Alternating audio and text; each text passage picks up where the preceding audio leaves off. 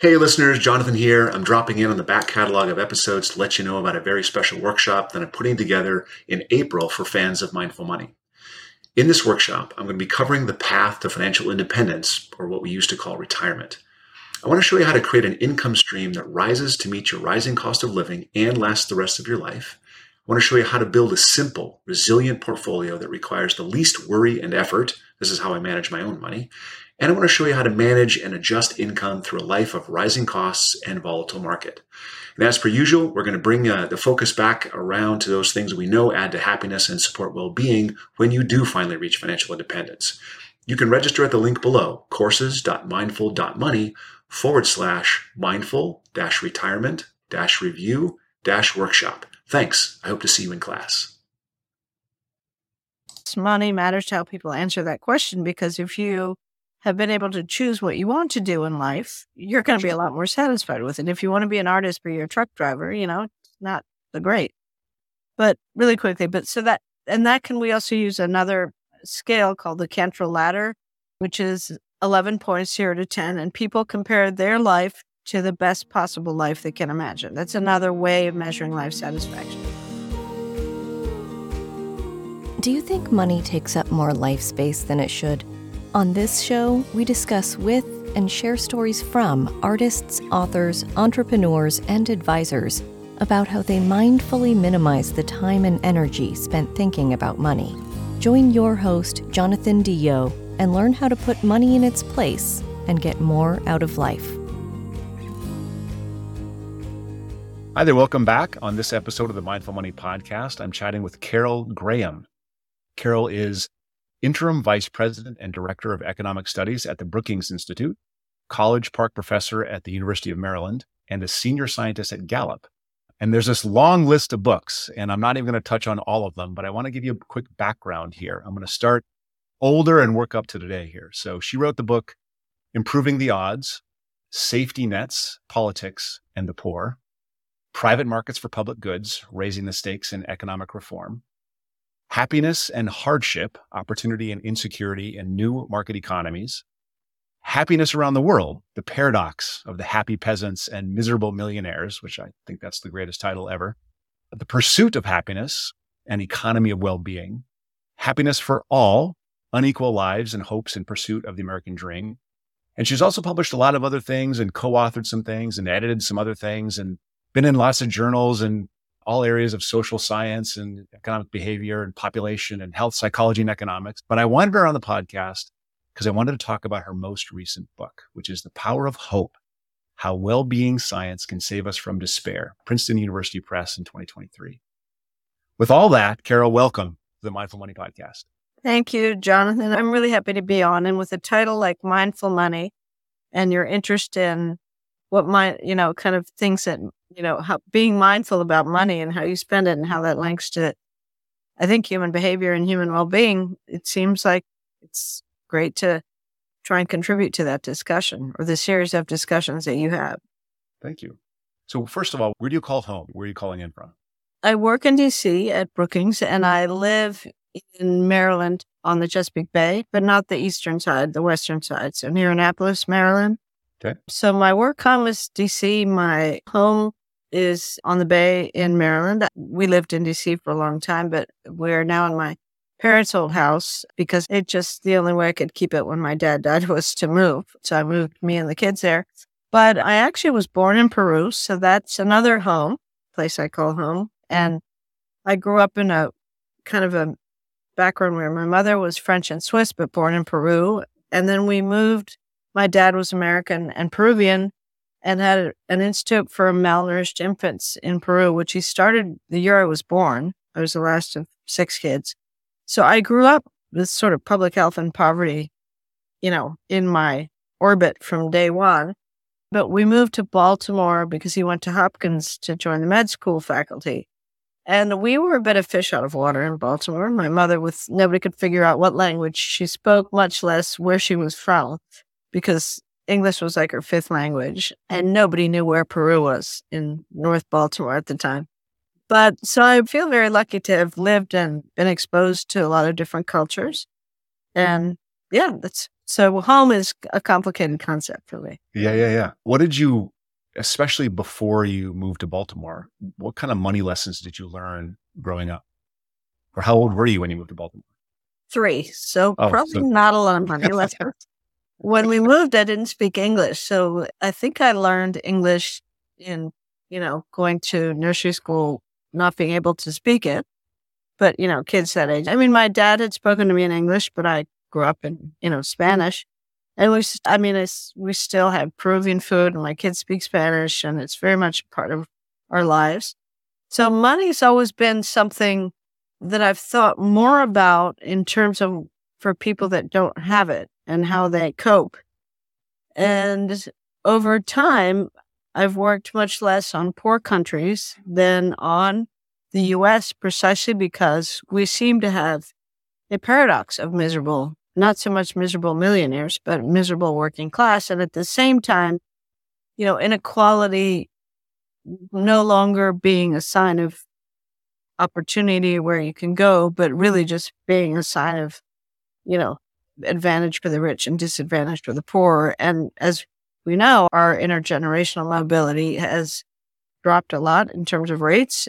And when I was growing up, I thought of the U.S. as the place, as much as I love being in Peru, I used thought of the U.S. as sort of the place of stability, right? The economy seemed on track. We had hyperinflation in Peru.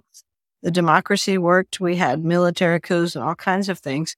And over time, that's, I don't want to say it's totally flipped, but it, eh, you know, there are a lot of big concerns about how unequal our society is and the spillover effects of that and how rich the very rich are and how that also makes a lot of things seem out of reach for even normal people and actually does make certain things out of reach because the private school tuitions go up, college tuitions go up, and certain people can afford it and other people can't even think of it. There are all kinds of spillover effects. And then more recently, I would say what has been eroding our democracy in part is that erosion of our shared cohesiveness Mhm. as a society and the shared ability of people, or at least the shared belief that people used to have that they could get ahead, that this was a land of opportunity, and it's really not. And, you know, you can measure inequality with money metrics, but you, I've been more recently trying to measure it in terms of different qualities of life, life, different ho- hopes and expectations, bad ill being. Yeah, just before we dig into the book, I was wondering if you could give us like the background of the work you because you've written a lot of things. That's why I want to list all those things, and they're kind of all in that same space. So, what is it that all that stuff together comes to this idea of hope versus despair, and what leads to that book? So one of one of the things, well, I spent a lot of time, as you can tell from the titles of my early books, trying to figure out how to, we could improve conditions and, and including conditions for success for more people in developing countries, how we could reduce poverty, not through handouts, but creating systems that allowed people to participate in their own lives, participate in society, and to you know thrive and flourish would be the the words in well-being. But ultimately, if you know more and more money does not buy more and more happiness, but if people are destitute, if they're so poor that they can't plan, you know, what the next day looks like, what's the next negative shock going to be, and they're always in a survival mode, that sort of stress actually there's a lot of literature on it now. That kind of living makes it very difficult for people to plan ahead, to even think about opportunities, right?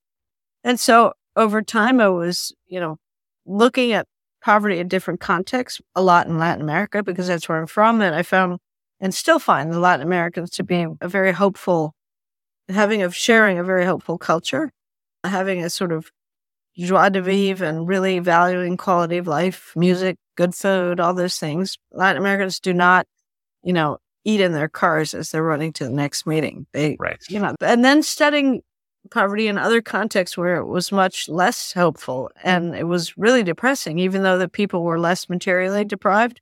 One of the most stark examples were the first times I traveled to countries in the former Soviet Union after the wall fell. And they, you know, people had no freedom and very little room to be creative, but they were taken care of and probably to a flaw in a way. So what I found was remarkable was that when people in countries like Poland or Ukraine, the then Ukraine, fell into poverty, they didn't like have a crafty solution to try and help them get out of it. They sat home and waited for the government to do something about it because the government had always done something about it and then the government didn't come. Right. Mm. And so we had, and I found that much harder to grapple with really than the kind of more material deprivation, but higher levels of both hope and, you know, one of the things that separates or makes hope important is that it comes with agency. It comes with, it's not you just believe things will be better. You think you can make things better. And that's what the Latin American poor do. I mean, they'll walk across our stupid border to make their lives better, right? right?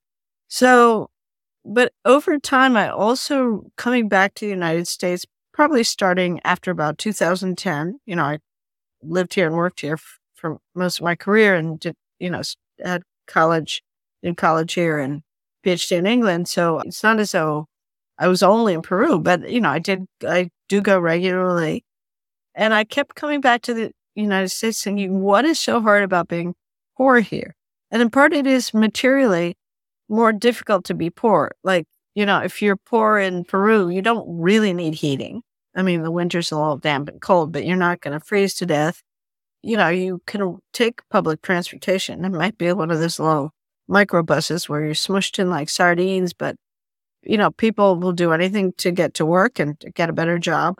And yet here, you know, so many places, if you don't have a car, you know, you're really, you're just, you can't do anything, right? And if you don't have health care, which many poor people in this country don't, you're also saddled with, you know, a lot of problems and a lot of potential negative shocks. If say you have a sick kid or something like that, a cycle that you can't, vicious cycle that you can't get out of. And then the other thing I think that really drives it is the stigma that we have. I mean, we act as though giving transfers to needy people is some awful thing and do everything to reduce, you know, their ability to get them, which is really perverse from a, just even a self interest point of view from a society, right? But it's also the old American dream myth. You work hard, you get ahead. It's a very individualistic uh, vision of life. And it worked very well for the people that had decent jobs, decent blue collar jobs, as well as, you know, white collar jobs, who often, it tended to be whites who had, you know, privileged access to those blue collar jobs. And so the idea was that if you were poor, you were poor because it was your fault you hadn't worked hard enough. You know, it's kind of, and, you know, we know that's not usually the case. And we also know that very wealthy people have often had luck in their lives, right? Like yeah, Bob Frank, sure. Cornell, Robert Frank is a great friend of mine and a really neat economist. He's written a whole book on luck, right? And how people forget that story that, you know, most wealthy people probably worked hard to get wealthy, but they've also had lucky breaks. Yep. Right. And it's harder to have negative shocks if you've got, if you're well endowed or to, you know, it's easier to navigate them. And then also, even the old Horatio Alger story, you know, the poor boy who got ahead, he had a, ment- a benefactor. I mean, you know, come on.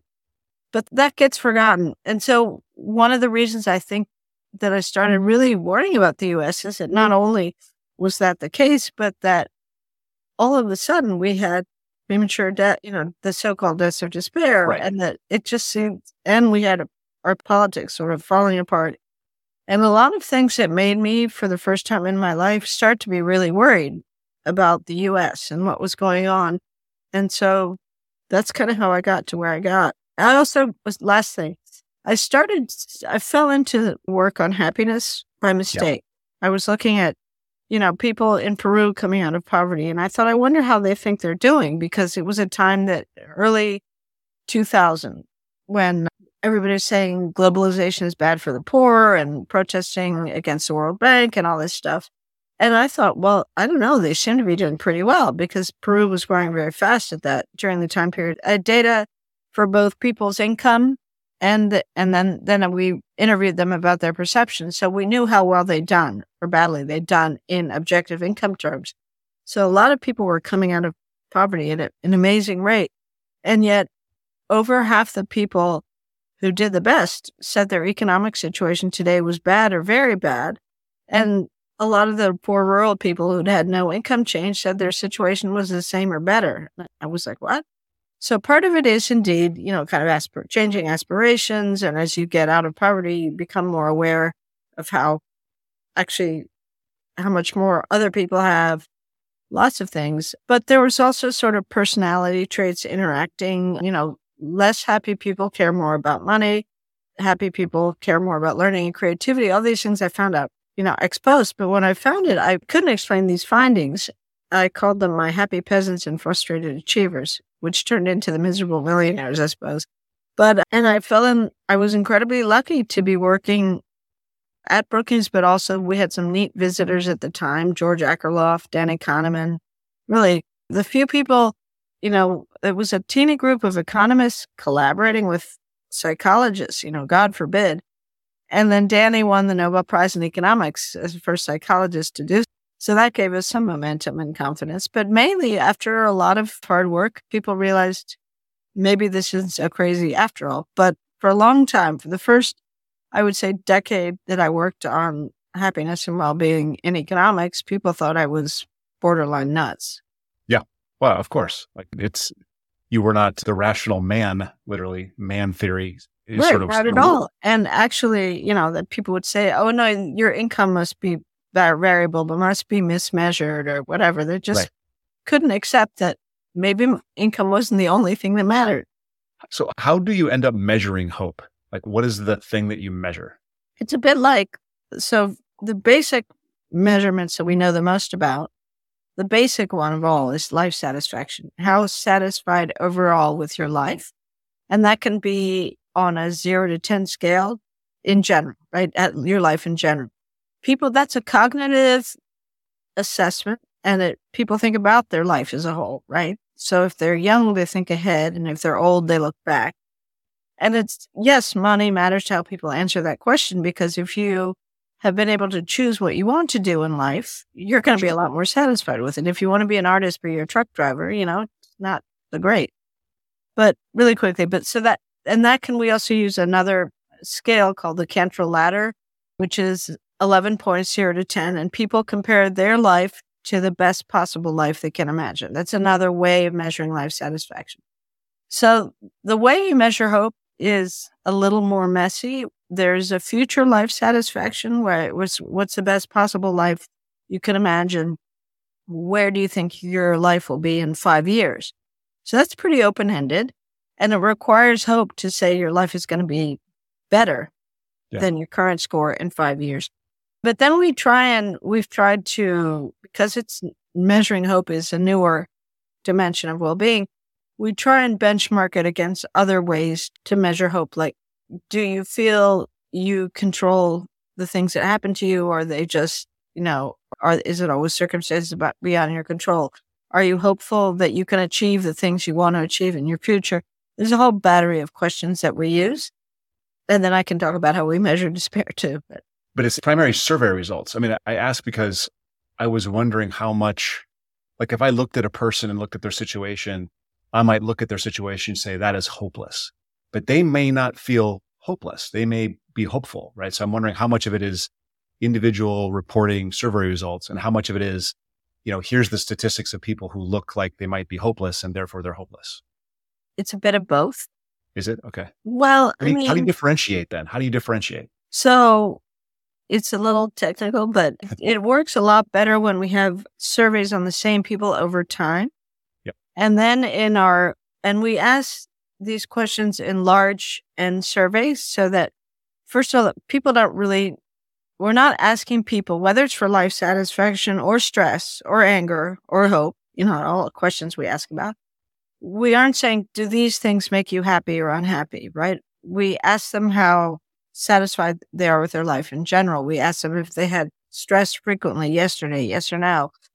We ask them also as in the British statistics now, do they have meaning and purpose in life? Which is really cool and part of hope, actually. But they don't know that then the way we measure their hope is to also take, get data on their age, their income, their gender, their job status, their marital status, whole range of control, what we call control variables.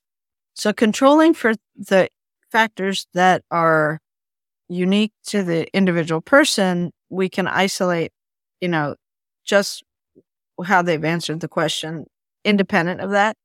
If we have the same data or data for the same people over time, what we call panel surveys or longitudinal surveys, then we can do something sounds really typical econometric do we can control for what we call person fixed effects. So what we're doing with that is again we are we're holding the person's traits constant, meaning that those traits don't change over time. So we can't really include age in that, but we can include things that will stay pretty, you know, gender, race in general, education levels after people have finished, you know, college or grad school, they're not going to go on and get more edu- or unlikely. Okay. Right. They'll get right. more education. The things we can sort of hold constant.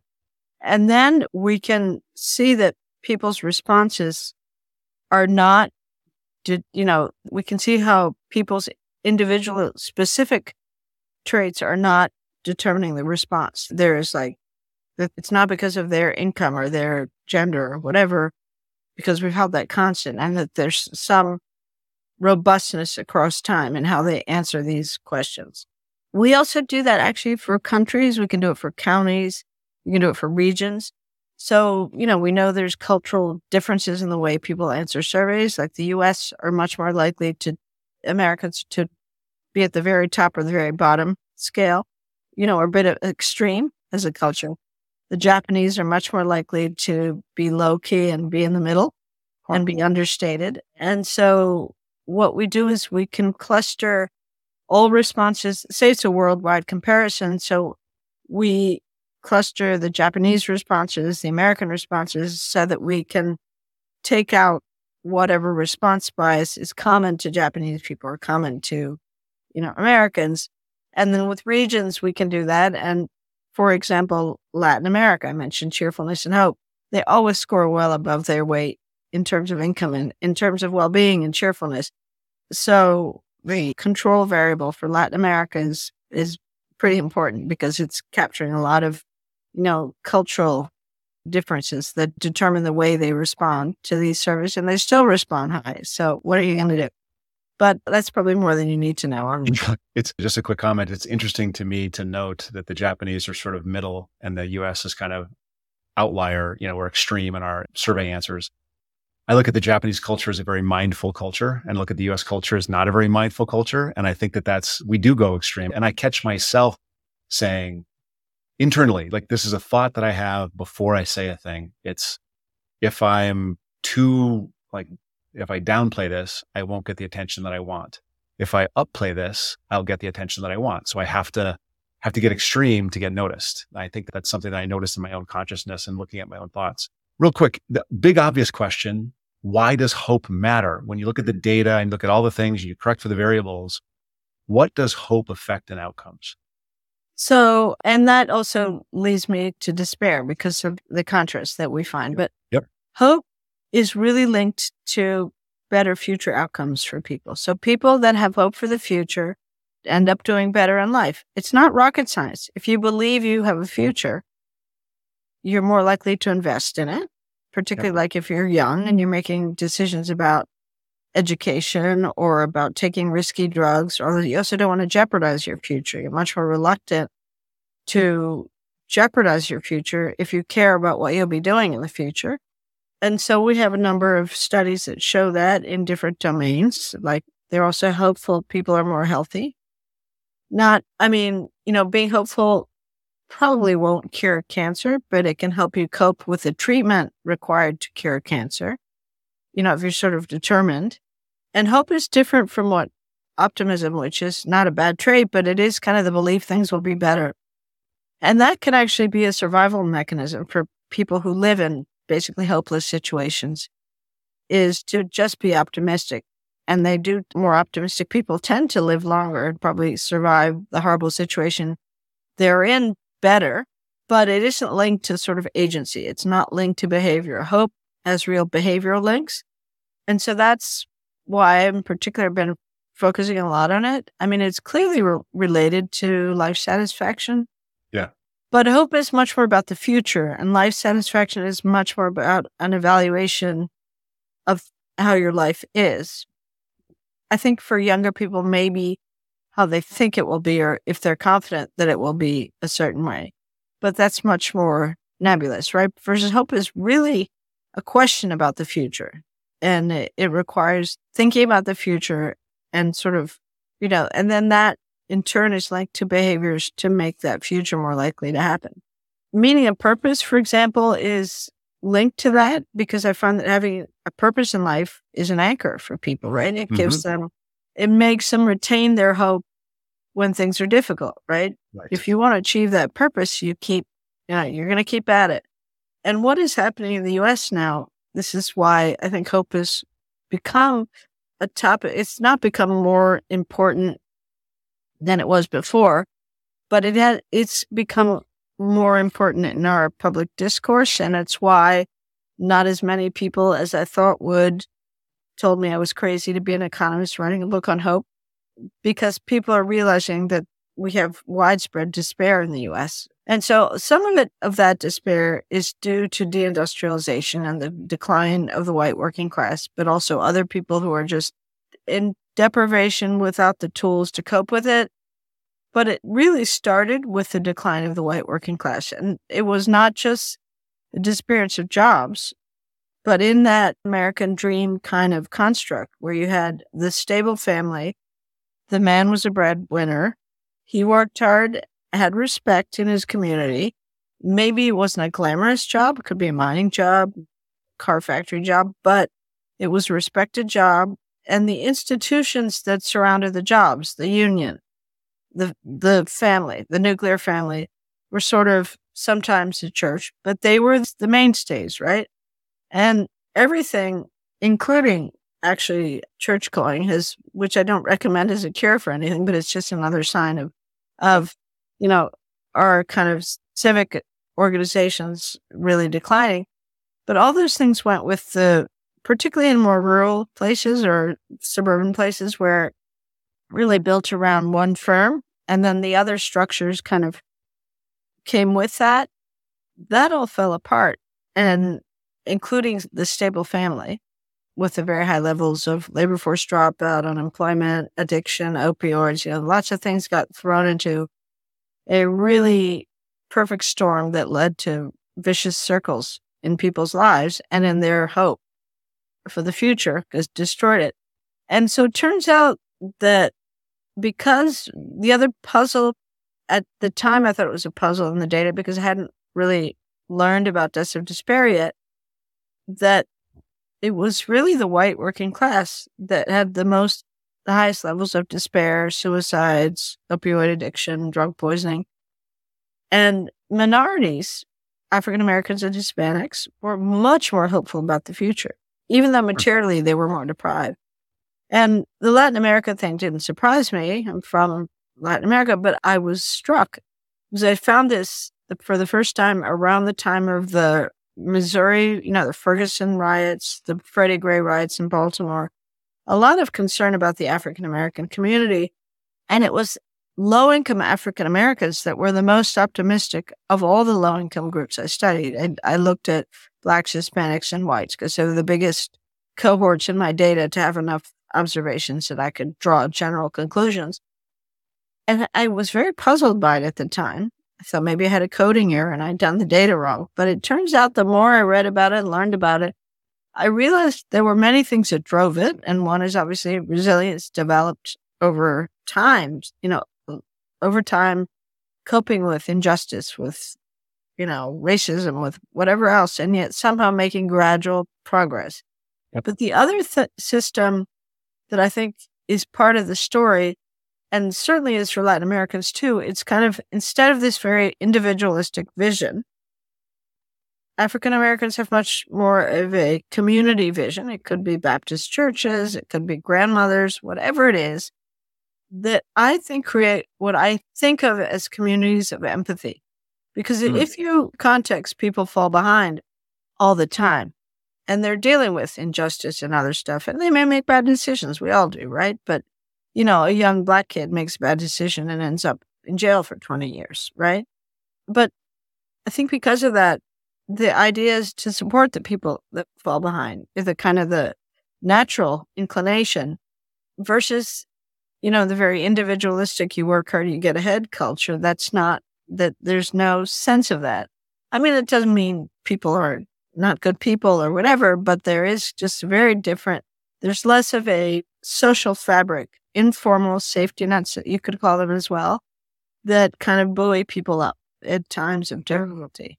I know that the original impetus for this conversation was I read your article, I think it was in the Atlantic, and I started thinking about it. And I think I told you the story that I was those poor whites. When we hear about the quote in the media about the poor whites in South Dakota, that's how I was raised. My, we didn't really have an income in my household between the ages between my third and 15th birthday. My dad's business went under when I was three and he had odd jobs and we did things, you know, to get by and family supported us. I learned today, I was asking my mom, you know, I continued to ask questions about, you know, where the money came from, what we did. And my dad refused support. Like we probably had, we had food stamps and could have had, you know, commodities, you know, government peanut butter, government cheese, those kind of things. We could, we had access to those. And I remember eating it. I remember having it, but I don't remember where we got it. And it was when people left it at an apartment. That's the stuff that we got. It wasn't that we got it from the government. My dad would not get it from the government. The pride wouldn't allow him to do it. Anyway, so, but this whole time, no income, my dad and my mom and dad always said, Hey, just what you said, work hard, get good grades, go to college. You know, I ended up paying for college myself. You know, I couldn't, we had no money for work full time through college.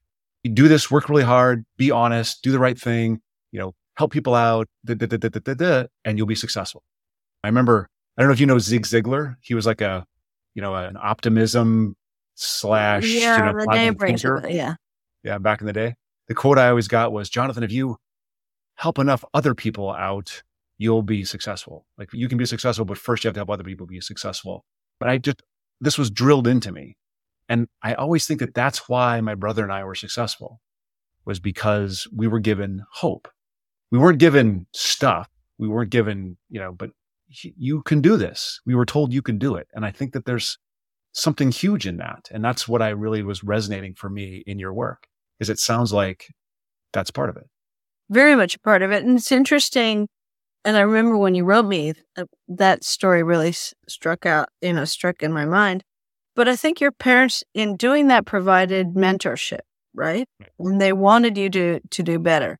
And one of the things that struck me in the service I did for the book, and not the ones in Peru, because they're all the parents want their kids to do better. And even though the parents are construction workers or carpenters or informal servants, you know, or taxi drivers, they want their kids to go to college and even more. And 85% of our respondents said they were going to college or grad school. I mean, it was, this is a neighborhood where half the streets are paved and half are dirt and half the houses have sewage and type, tap, tapped electricity, I mean, electricity. And then the other half have water from trucks and, you know, like tap into the electric things. But so mentor, having somebody in your community, your family that wants to support you matters, I think, a lot. And it certainly seems to in your story. And what's interesting and really depressing in those surveys in chapter four of the book was that the low income white kids, at least, you know, in the school district in Missouri, but it shows up in the larger end data, they were very self reliant. You know, they were, but they didn't want to go beyond high school. They had no sort of vision for the future. Their parents actively did not want them to go to college. They know it's a waste of time and it's a least elite coastal plot. I mean, some of that is newer, sort of going along with some of the ideology. And the low income African American kids, even though they were more materially deprived, had much, much more trust in others, much more of a vision for the future. They were much more hmm. hopeful about the future and going to college. And almost every one of them had a mentor. And it wasn't always a parent. They often not only had one parent in the household, might be a grandparent, but somebody wanted, you know, push them saying, you can do this, right? Same message. And uh, it is a powerful, I think it's a really, you know, kind of life changing message or the or just having a mentor in your life that gives you helps give you agency. And yeah. what scares me about these kids is that they have no sense of what's going to hit them in the labor markets, what the labor force of the future looks like, and that with a just a public high school education and a dollar, they can buy half a Coke.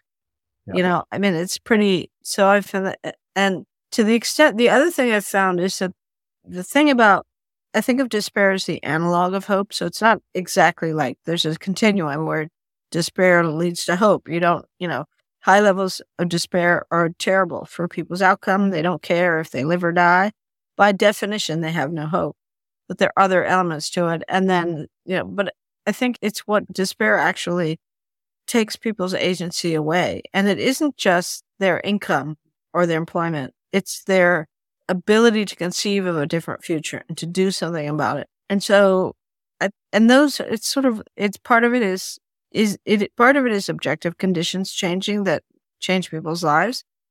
But a lot of people have had negative shocks and continue to plug on and versus there are large swaths of this country's population that are now addicted to opioids, dying of overdoses, or committing suicide, like a million deaths in 2010 on, a rough estimate. 20 in 2021 alone, we had over 100,000 deaths from opioid overdoses alone. So the number's been increasing over time. And obviously the sort of the cycle of despair and then addiction, I think has positive I mean, it's a negative effects, but it has like externalities. So if you live in a community where everybody's addicted and dying of suicide, and there aren't really jobs, and everybody who can move away has moved away, kind of hard to be, you know, cheery and hopeful, right? I mean, so there is kind of a versus actually the reverse works, which is where if you're surrounded by a culture that is hopeful and supportive, it generally tends to, you know, kind of help you do better. Not always. I mean, for people in deep depression, that's actually worse because if everybody's hopeful and cheerful. Right. Anyway, so there's kind of a whole kind of community level component to all this. I'm wondering about the struggle of dispersing hope. How, how, so if we know hope requires something internal, something from community, you know, maybe something from greater culture. How do we from the outside manage for hope? Yeah, that's re- it's a tough one. I've been looking at, and I do think we can do something about it. We have to. I don't think that you know we may not have all the, the recipes yet, but that, that it's really. And the other thing that's really interesting is that psychiatrists say that hope is You've got to restore hope as a first step towards recovering from mental illness. But they don't have any tried and true recipes. And they, for large part, with the exception of some really forward looking mm-hmm. psychiatrists that are thinking a lot more about community well being and community despair and what, you know, how you can involve a whole community in restoring hope in the community or pride in the community. And those things help restore individuals' hope. But psychiatrists are still, for the most part, in this kind of individual patient doctor model. It works really well if A, you have access to mental health, B, you can afford it.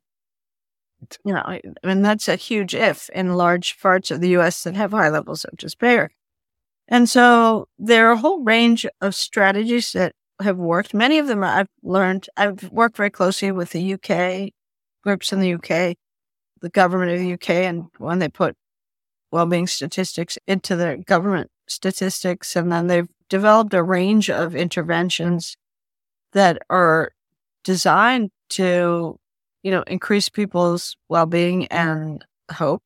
Their whole leveling up effort which is a big effort to try and Im- decrease regional disparities because the UK, like the US, has deindustrializing places, mm-hmm. mainly in the Northeast, and then, you know, Oxford, London, that are thriving places. Mm-hmm. And they're like two different countries and different levels of service, different levels of life expectancy.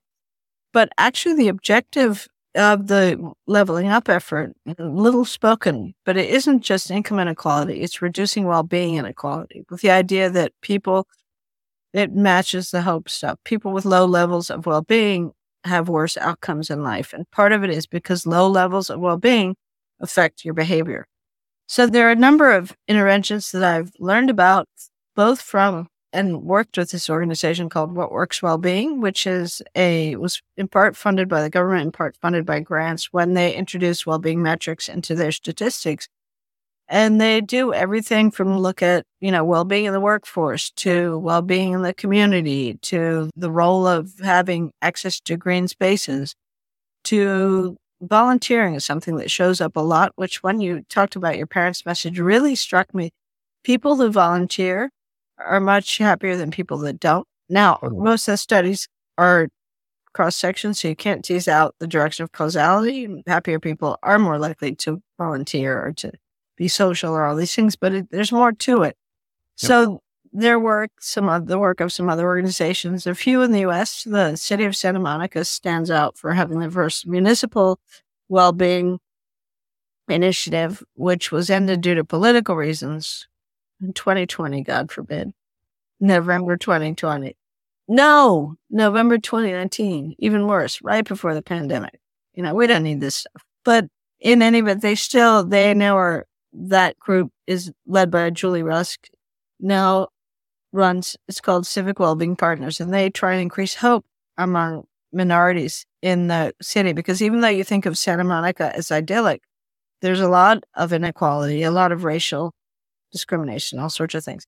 But in the UK, what they've done is brilliant. They have instituted this program in schools in the Greater Manchester District, which is a big, quite deprived district, and it's called the BeeWell Initiative.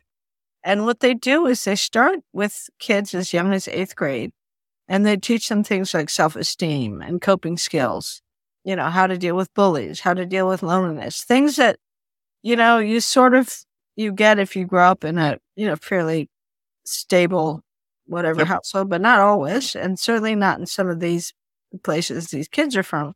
And then they follow them every three years, and they assess their both their reported well-being, but also their academic performance. And the you know the skill set of what they're taught changes with age, right? They're age appropriate, and they've affected both in a positive way academic yep. performance and as you would expect, but the fact that they've done it and evaluated it and the program is growing is really cool.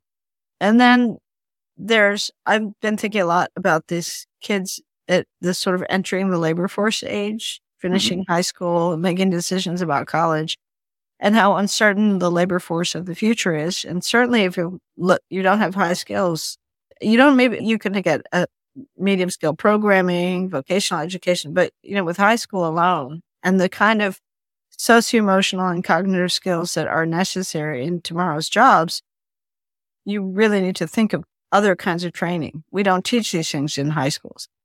So I think a lot about that age cohort or, and then how mentorship can actually be really critical at least in steering kids in the right directions because they don't really know what the labor force. I'm not sure any of us really know.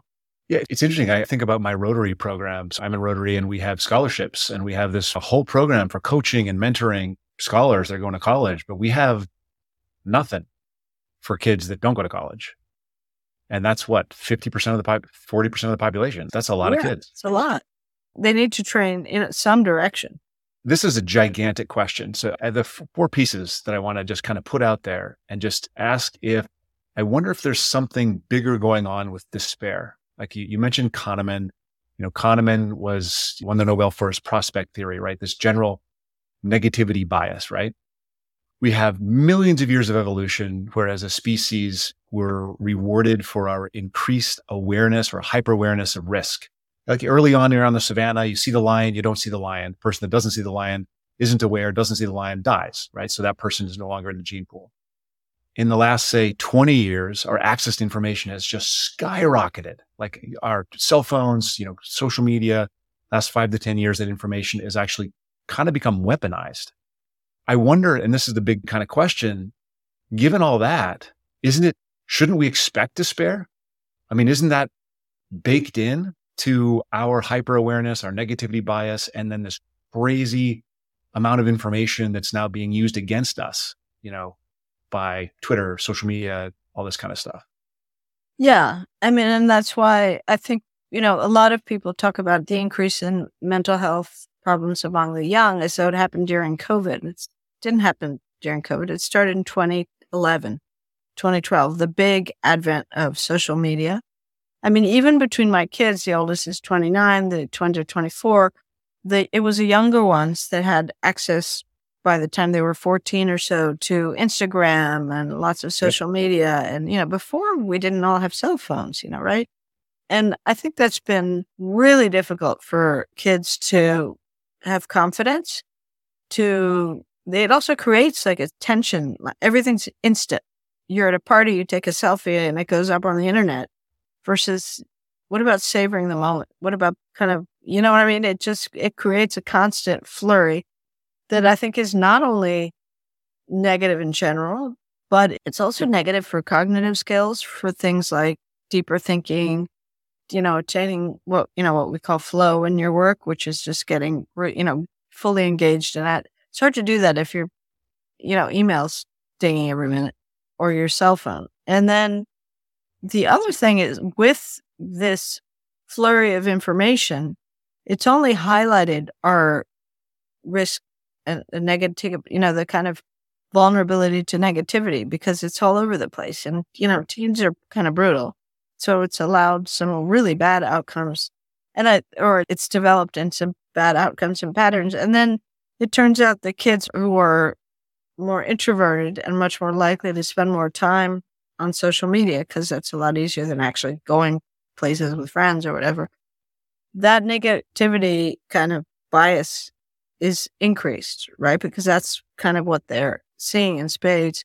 So yeah, I think that's, and yeah, you couple that with some of the structural trends, labor market trends, the what's becoming increasingly out of reach for, you know, so many in our society, so many of the kind of pillars of what we called the land of opportunity, whenever it was. And then another thing, and I think Bob Putnam is spot on with this. He wrote this book about a decade ago called Our Kids. And he talked about the fact that when he was growing up, you know, quite a while ago in the Midwest, everybody went to the public school. Everybody went to the same sports matches. They belonged to the same community, whether they were rich or poor. And there were rich kids and there were poor kids. But today, you've gotten a privatization in a way, along with the increase in expensive private high schools, not just private colleges, but private high schools. You know, rich kids are on travel soccer teams and poor kids play for the public school. And so that you've also like eroded on some of the bonds that hold people together. And there's a wonderful effort in Maine, without going too into detail, because I know we're getting short on time, called Portland Community Squash. Now, you never would have thought of squash as a unifying sport. You think of squash in like rich boarding schools in the Northeast. But it was founded in Portland, Maine by just absolutely visionary guy called Barrett Takesian. And the reason he founded it is he, Portland is very homogenous, white, very cold town in Maine, right? They've had influx of Sudanese refugees. So they fit in like you can imagine, just kind of a weird place to be. But what they've done is they get the kids in their program. The kids participate in sports together, but also in things like the arts, whatever. They have a range of activities. They have mentors. They actually have the people that work for them pick up the kids after school and then take them home after the program because in Maine, Portland, Maine, you don't walk, you know, two miles somewhere in the dead of winter after school. But then they also have raised a lot of money to give them scholarships. So if they complete the program, they get a full scholarship to college. So that's part of it. That's the idea that again, by unifying, eh, you know, kids of all backgrounds through sports, which is kind of, you know, it tends to, it does tend to kind of equal the playing field. Yep. But the other thing it's done is that they host events for the parents. And so these people who would never socialize together, they live in different parts of town. They're very different colors. They come from very different cultures, but yet they meet each other watching kids sports or at a dinner for the kids yep. team. And it's actually created a whole, you know, it generates a momentum of itself. So there's so many things we can learn from. And I, just quickly, another thing that works very well in deprived communities where you have a lot of out of labor force people who are not going to go back. You know, retired 55 year olds auto workers with a lot of pain in their legs are not going to retrain and become programmers. But what the kind of the interventions do, and they're not very expensive, they just they provide access to volunteering. So they bring people into the community or access to the arts or even walks in green spaces. They just plan them. It doesn't cost anything.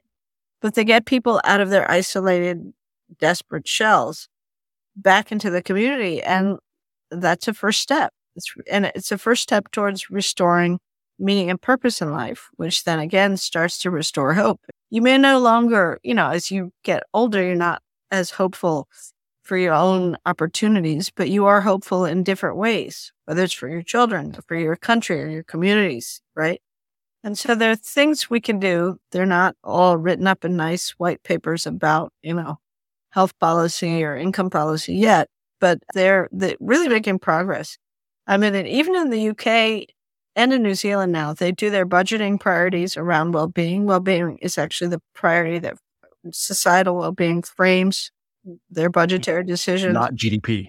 No, their decisions about the environment, all sorts of things. And so this stuff is really starting to, you know, it's bubbled up and transformed now policy making and government operations, not so much in the US, although it's starting to. COVID scared us a bit finally. We've been talking about doing this. We had a well-being panel, National Academy of Sciences panel in 2011, 2012, on which Danny Kahneman was and other psychologists and economists. But even then, people laughed at us, right? This, what is this? You know, the Brits went ahead and put it in their statistics and whatever. But I mean, granted, our statistical system is also very complicated and there's so many surveys, but some of it is we're even more politicized than oh, yeah. countries. Yeah. If you could wave a magic wand and just change one thing, you know, add one thing to the system that would make a difference, what would it be? I think getting the metrics into official statistics, it sounds like a boring wish. But honestly, what gets measured is what matters. Yep. What gets measured gets done. Official, when it's in official statistics, people start to be aware of it. Yep. So, and at first, it's a transition. I remember Gus O'Donnell, who was the mastermind behind the UK effort. He was, I had been chair of cabinet for in three separate administrations: Blair, Cameron, and Brown. So not small. And he was an econometrician by training, but he was a brilliant politician. Is, and he said at first it was a nightmare trying to introduce it. You know, trying to explain this isn't the government telling you how to be happy. But then people didn't understand the scales, like what does a 10 versus a 5 mean and blah, blah, blah. But you know, how many people know how we calculate the unemployment rate? Really not many. No. But the average Joe on the street or Jane knows that a 1% increase in unemployment is bad and a 0.1% increase is so what, right? That's all they need to know. So, but that took some time to develop, right? So part of it is getting it into people's language and into, you know, understanding it. And then they're like, oh, wow. And the other thing that seems to work with well-being metrics is people want to know what, how their well-being is, how their community's well-being is, what they can do to, you know, improve societal well-being or maybe their family's well-being. But it's something that's closer to home than saying, okay, we need to mm-hmm. reduce income inequality as measured by the Gini coefficient, which nobody knows what it is because it's bad for society. Well, the average person goes, mm-hmm, yeah, right. But yeah, if right, you whatever. say, if you say to them, do you know that the poor and the rich in the U.S. have a bigger gap in happiness than the poor in Latin America, which is true. They don't like that, right? They wait, wait a minute. How's that? How can that be? Right. Yep. right. Something's not right. There's a guy I interviewed. Actually, his name is Guy. I think he's in the UK and he's an economist. I can't remember his last name off, off the top of my head, but he was hopeful because he said, you know what? The thing that's going to save us is the generation coming up. They've already changed how labor force works because they're like, I am not doing this grind, grind, grind thing. I am going to, and the companies have to now change and well-being is becoming something that's important. And it's talked about at the company level. I'm in the Bay Area. So San Francisco Bay Area. So, you know, the companies are Apple and Google and these, and they have a firm level lead over everybody else, which is, you know, obviously they're going to add well-being and they're going to talk about it. And that doesn't really affect somebody that has a small manufacturing company in Kentucky or in South Dakota, right? It doesn't, leak down, but it does eventually, maybe 15 years from now. Hey, yeah. The other thing, really quick, is the new the union movement now in the U.S. is the one that's like Starbucks and Amazon and all these. It's driven by young people who want change, right? They yep. don't want what's going on now. Yep. So I agree with Guy, whoever he is. Guy. Ah, what's his last name? Anyway, so just two final things, and that it's just really I want to get back to the personal side a little bit.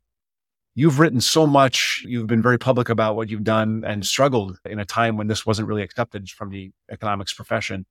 But personally, is there anything that, you know, people don't know about you or something you've said and people don't remember that you really want them to know? Gosh, that's tough.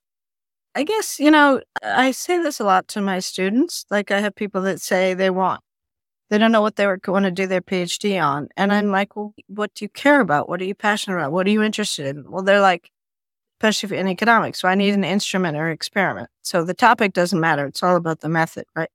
And I'm like, you can come up with that somehow. But if you care about what you're doing, you're passionate about it, you're going to be prolific. You're going to publish. You're going to succeed because you care about it not just as a grind, right? You care about it because you're actually working on things that matter to you and hopefully others. But so are you saying that you're doing something you love and it's not a grind? Yes. Yeah. I mean, you know, reviewer number three on journal article number 72 can be a pain, but in general. If you could get the truth about one single question, what would the question be? If you knew the answer you'd get would be the truth. Goodness. There's so many because one of the things I'm really involved in now is trying to understand science denial and the opposite of the truth, how we've managed to come up with alternative facts in our country, which I find very worrisome. But I think it would be kind of with all the explanations I've tried to give you and I tried to give in my book, and that there are still parts of this story about human behavior, about human well being, about hope, right? That really we don't fully understand because we can't observe it. There are things we can't observe about people. And we know there are people who are just naturally more optimistic and happier than others. Some are more hopeful than others. Others are more curmudgeonly. And we kind of, we don't really have the answer to that other than, well, people are different, right? But yep. So last thing is how can people connect with you if they want to say, Hey, I want to hear more about your research or where do they find you? They can just email me, cgraham at brookings.edu. There's so many more questions. I, t- I said this before we started that I had three hours of questions and I have a whole stack of things I want to ask, but uh, we do have to wrap. I just want to say thank you so much for coming on and answering some questions and talking to us. I appreciate it, and our audience appreciates it as well. Thank you so much. Really, really, really fun to talk. Enjoyed it a lot. Thank you. Thanks for listening. Full show notes for each episode, which includes a summary, key takeaways, quotes, and any resources mentioned, are available at mindful.money. Be sure to follow and subscribe wherever you listen to your favorite podcasts. And if you're enjoying the content and getting value from these episodes, please leave us a rating and review at ratethispodcast.com forward slash mindful money. We'll be sure to read those out on future episodes.